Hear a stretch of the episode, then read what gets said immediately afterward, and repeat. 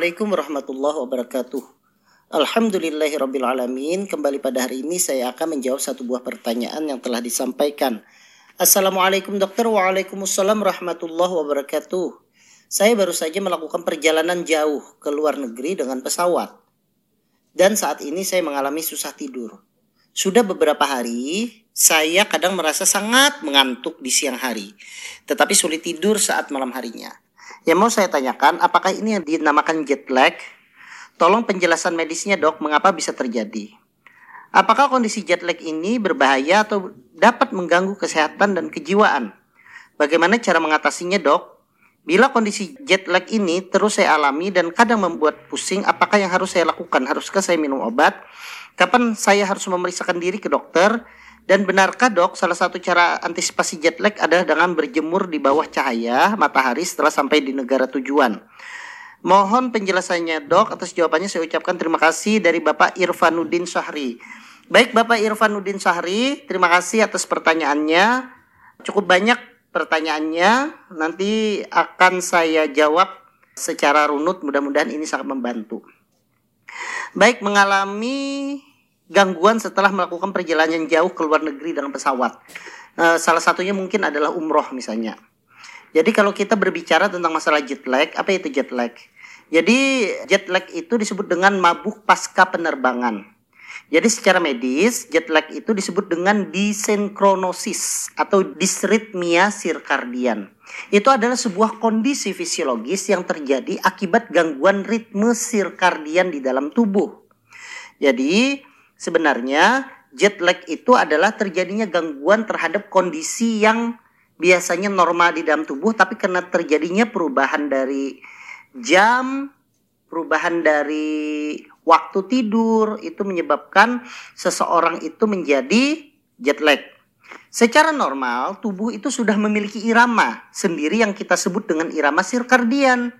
Irama inilah yang mengatur seseorang untuk sinkronisasi agar terjaga di siang hari dan tidur pada saat malam hari. Bangun pagi sesuai jadwal yang ditentukan, bahkan ritme yang menentukan waktu kapan makan, pengaturan hormon, dan variasi suhu tubuh. Tanpa adanya irama ini, maka manusia tidak dapat mengontrol kehidupan sehari-hari. Irama ini dibentuk berdasarkan kegiatan yang dilakukan sehari-hari, yang selanjutnya akan direkam oleh otak manusia, yang selanjutnya akan dikoordinasikan kepada seluruh sel yang ada di dalam tubuh. Nah, pada saat seseorang melakukan perjalanan jauh, maka akan terjadi namanya mabuk pasca terbang. Kenapa ini terjadi? Ini adalah salah satu masalah ketika seseorang melakukan penerbangan yang jauh dan salah satunya adalah orang yang melakukan perjalanan untuk umroh maupun untuk jemaah haji. Kenapa itu bisa terjadi? Sebagai contoh, penerbangan dari Indonesia menuju ke Arab Saudi itu lama terbangnya antara 8 sampai 10 jam dan melewati lebih dari empat zona waktu. Empat zona waktu itu seperti ini. Kalau di Indonesia ada tiga zona waktu kan. Ada namanya waktu Indonesia bagian barat, waktu Indonesia bagian tengah, dan waktu Indonesia bagian timur. Nah, kalau kita ke Arab Saudi, misalnya dari Banjarmasin, dia akan mele akan melewati lebih dari empat zona waktu. Nah, tentunya perubahan dari lebih dari empat zona waktu itu akan menyebabkan tubuh melakukan adaptasi yang cepat sehingga akan terjadi namanya mabuk pasca terbang. Nah, kalau ini tidak diatasi dengan baik, maka inilah yang menyebabkan seseorang itu akan menjadikan jet lag atau mabuk pasca terbang. Nah, tadi kalau kita pertanyaan, apa yang dinamakan jet lag sudah saya jelaskan tadi dan apakah kondisi jet lag ini berbahaya atau dan mengganggu kesehatan dan kejiwaannya? Secara umum sebenarnya Jet lag itu tidak akan menyebabkan berbahaya, mengancam jiwa, tetapi dia dapat sekali mempengaruhi kesehatan. Karena begini, harusnya harusnya kalau seandainya uh, Arab Saudi itu kan dibanding dengan uh, waktu Indonesia bagian tengah kan dia bedanya 6 jam. Nah, kalau seandainya seseorang itu normalnya tidur jam 10 malam. Ternyata di Arab Saudi itu masih jam 4 sore. Akhirnya yang terjadi jam 4 sore itu karena masih siang, maka dia tidak tidur. Dan itu menyebabkan terjadinya perubahan fisiologis yang menyebabkan seseorang menjadi jet lag. Nah, ini yang bisa menyebabkan seseorang itu akhirnya menjadi terganggu kesehatannya, bisa sampai nyeri kepala, pusing, mual, badan lemes, tetapi secara umum sebenarnya dia tidak akan membahayakan. Ini yang perlu diperhatikan, kondisi ini sebenarnya e, tidak akan bertahan terus-menerus. Jadi pertanyaannya, apakah kondisi ini akan bisa terjadi terus-menerus? Maka jawabannya tidak. Kalau itu betul karena jet lag, maka dia tidak akan bertahan lama. Dia akan terjadi adaptasi. Cuma adaptasinya itu yang tiap orang itu berbeda. Ada yang adaptasinya itu cepat, ada juga yang adaptasinya itu lambat. Nah, yang diperhatikan itu adalah bagaimana supaya adaptasinya itu cepat. Nah, tentunya supaya adaptasinya cepat, saya akan berikan tips dan trik kepada orang yang akan melakukan perjalanan jauh ke luar negeri, khususnya juga yang mau perjalanan umroh maupun haji.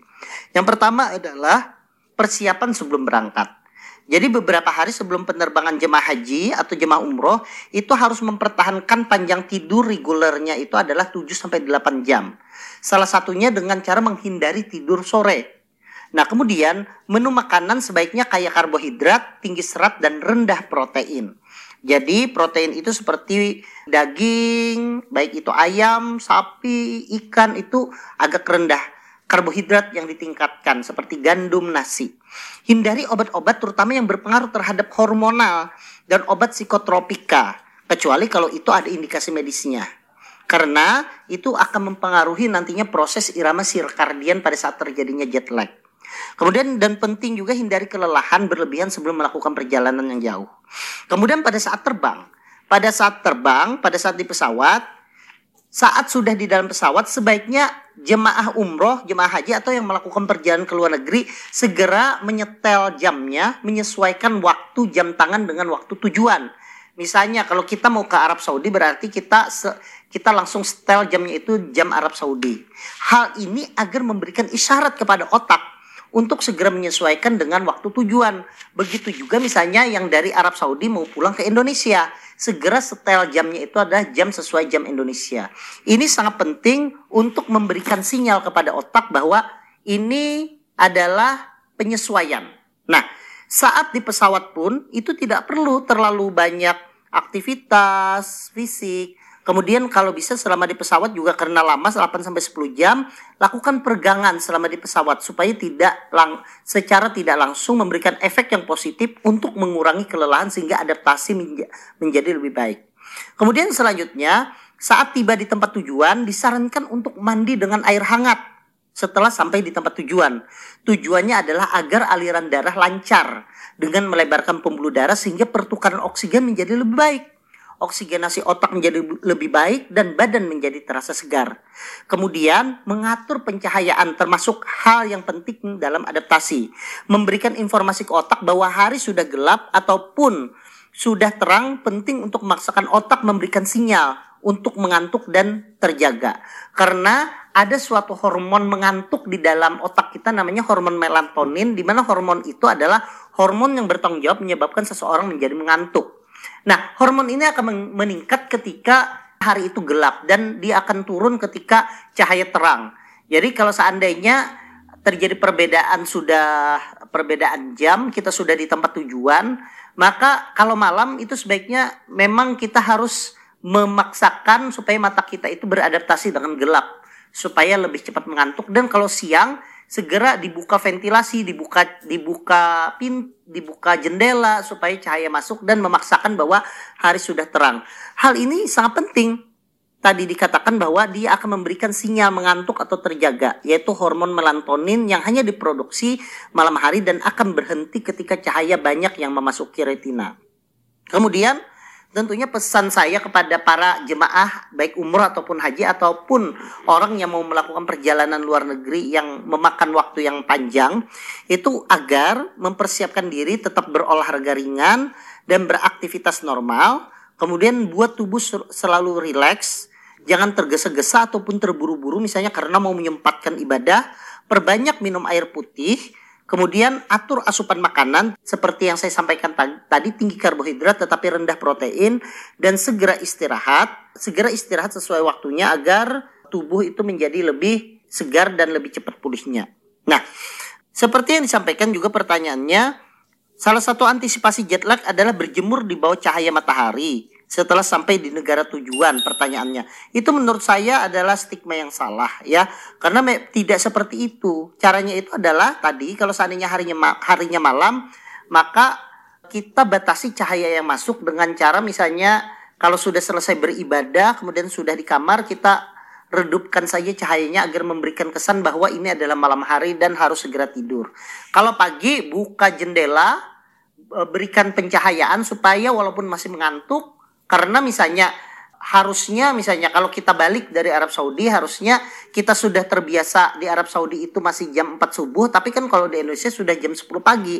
Nah, biasanya harus kita buka jendela supaya cahaya masuk supaya memberikan kesan bahwa ini sudah siang walaupun kita sudah terbiasa dengan irama sirkadian di Arab Saudi bahwa jam segitu misalnya kita masih tidur. Kemudian yang selanjutnya adalah pertanyaannya haruskah saya minum obat? Uh, selama ini jet lag tidak perlu uh, diterapi dengan obat-obatan karena memang tidak ada. Tapi paling tidak kalau seandainya orang-orang mengalami mabuk perjalanan, ini bukan mabuk pasca perjalanan jauh ya, mabuk perjalanan ya tidak salahnya untuk minum obat uh, obat anti mabuk ya, yang isinya adalah demenhidrinat zat aktifnya. Atau misalnya dia punya muntah-muntah karena mual, karena mah misalnya diberikan obat mah atau obat muntah juga ada. Tapi untuk khusus jet lag itu tidak ada. Jadi itu saja mungkin Bapak Irfanuddin Sahri uh, jawaban dari saya. Terima kasih banyak atas pertanyaannya. Semoga ini bermanfaat. Uh, semoga Bapak Irfanuddin juga segera kembali adaptasinya seperti sedia kala. Semoga kita semua yang ada di sini diberikan kesehatan oleh Allah Subhanahu wa taala. Wassalamualaikum warahmatullahi wabarakatuh.